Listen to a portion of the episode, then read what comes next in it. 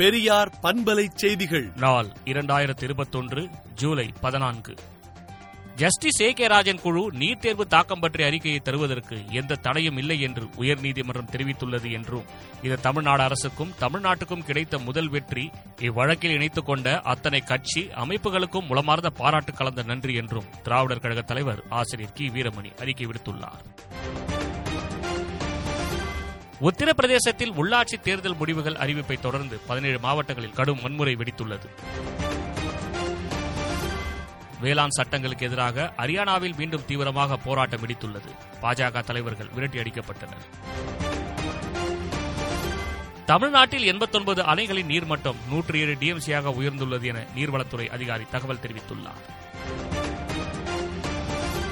புதுச்சேரியில் பள்ளிகள் மற்றும் கல்லூரிகள் பதினாறாம் தேதி திறக்கப்படும் என தகவல் வெளியாகியுள்ளது. தமிழக முதலமைச்சர் மு ஸ்டாலின் ஒரு கோடி தடுப்பூசிகள் தமிழ்நாட்டுக்கு சிறப்பு ஒதுக்கீடாக அளிக்க வேண்டும் என்று பிரதமர் மோடிக்கு கடிதம் எழுதியுள்ளார். கொரோனா மூன்றாவது அலை குறித்த எச்சரிக்கையை தீவிரமாக எடுத்துக்கொள்ள வேண்டும் என ஒன்றிய அரசு கூறியுள்ளது. டெல்டா வகை கொரோனா வைரஸ் புதிய உச்சம் பெறும் என உலக சுகாதார அமைப்பு எச்சரிக்கை விடுத்துள்ளது.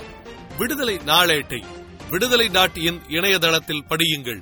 பெரியார் பண்பலை செய்திகளை நாள்தோறும் உங்கள் செல்பேசியிலேயே கேட்பதற்கு எட்டு ஒன்று இரண்டு நான்கு ஒன்று ஐந்து இரண்டு இரண்டு இரண்டு இரண்டு என்ற எண்ணுக்கு Periyar F M news WhatsApp மூலம் செய்தி அனுப்புங்கள்.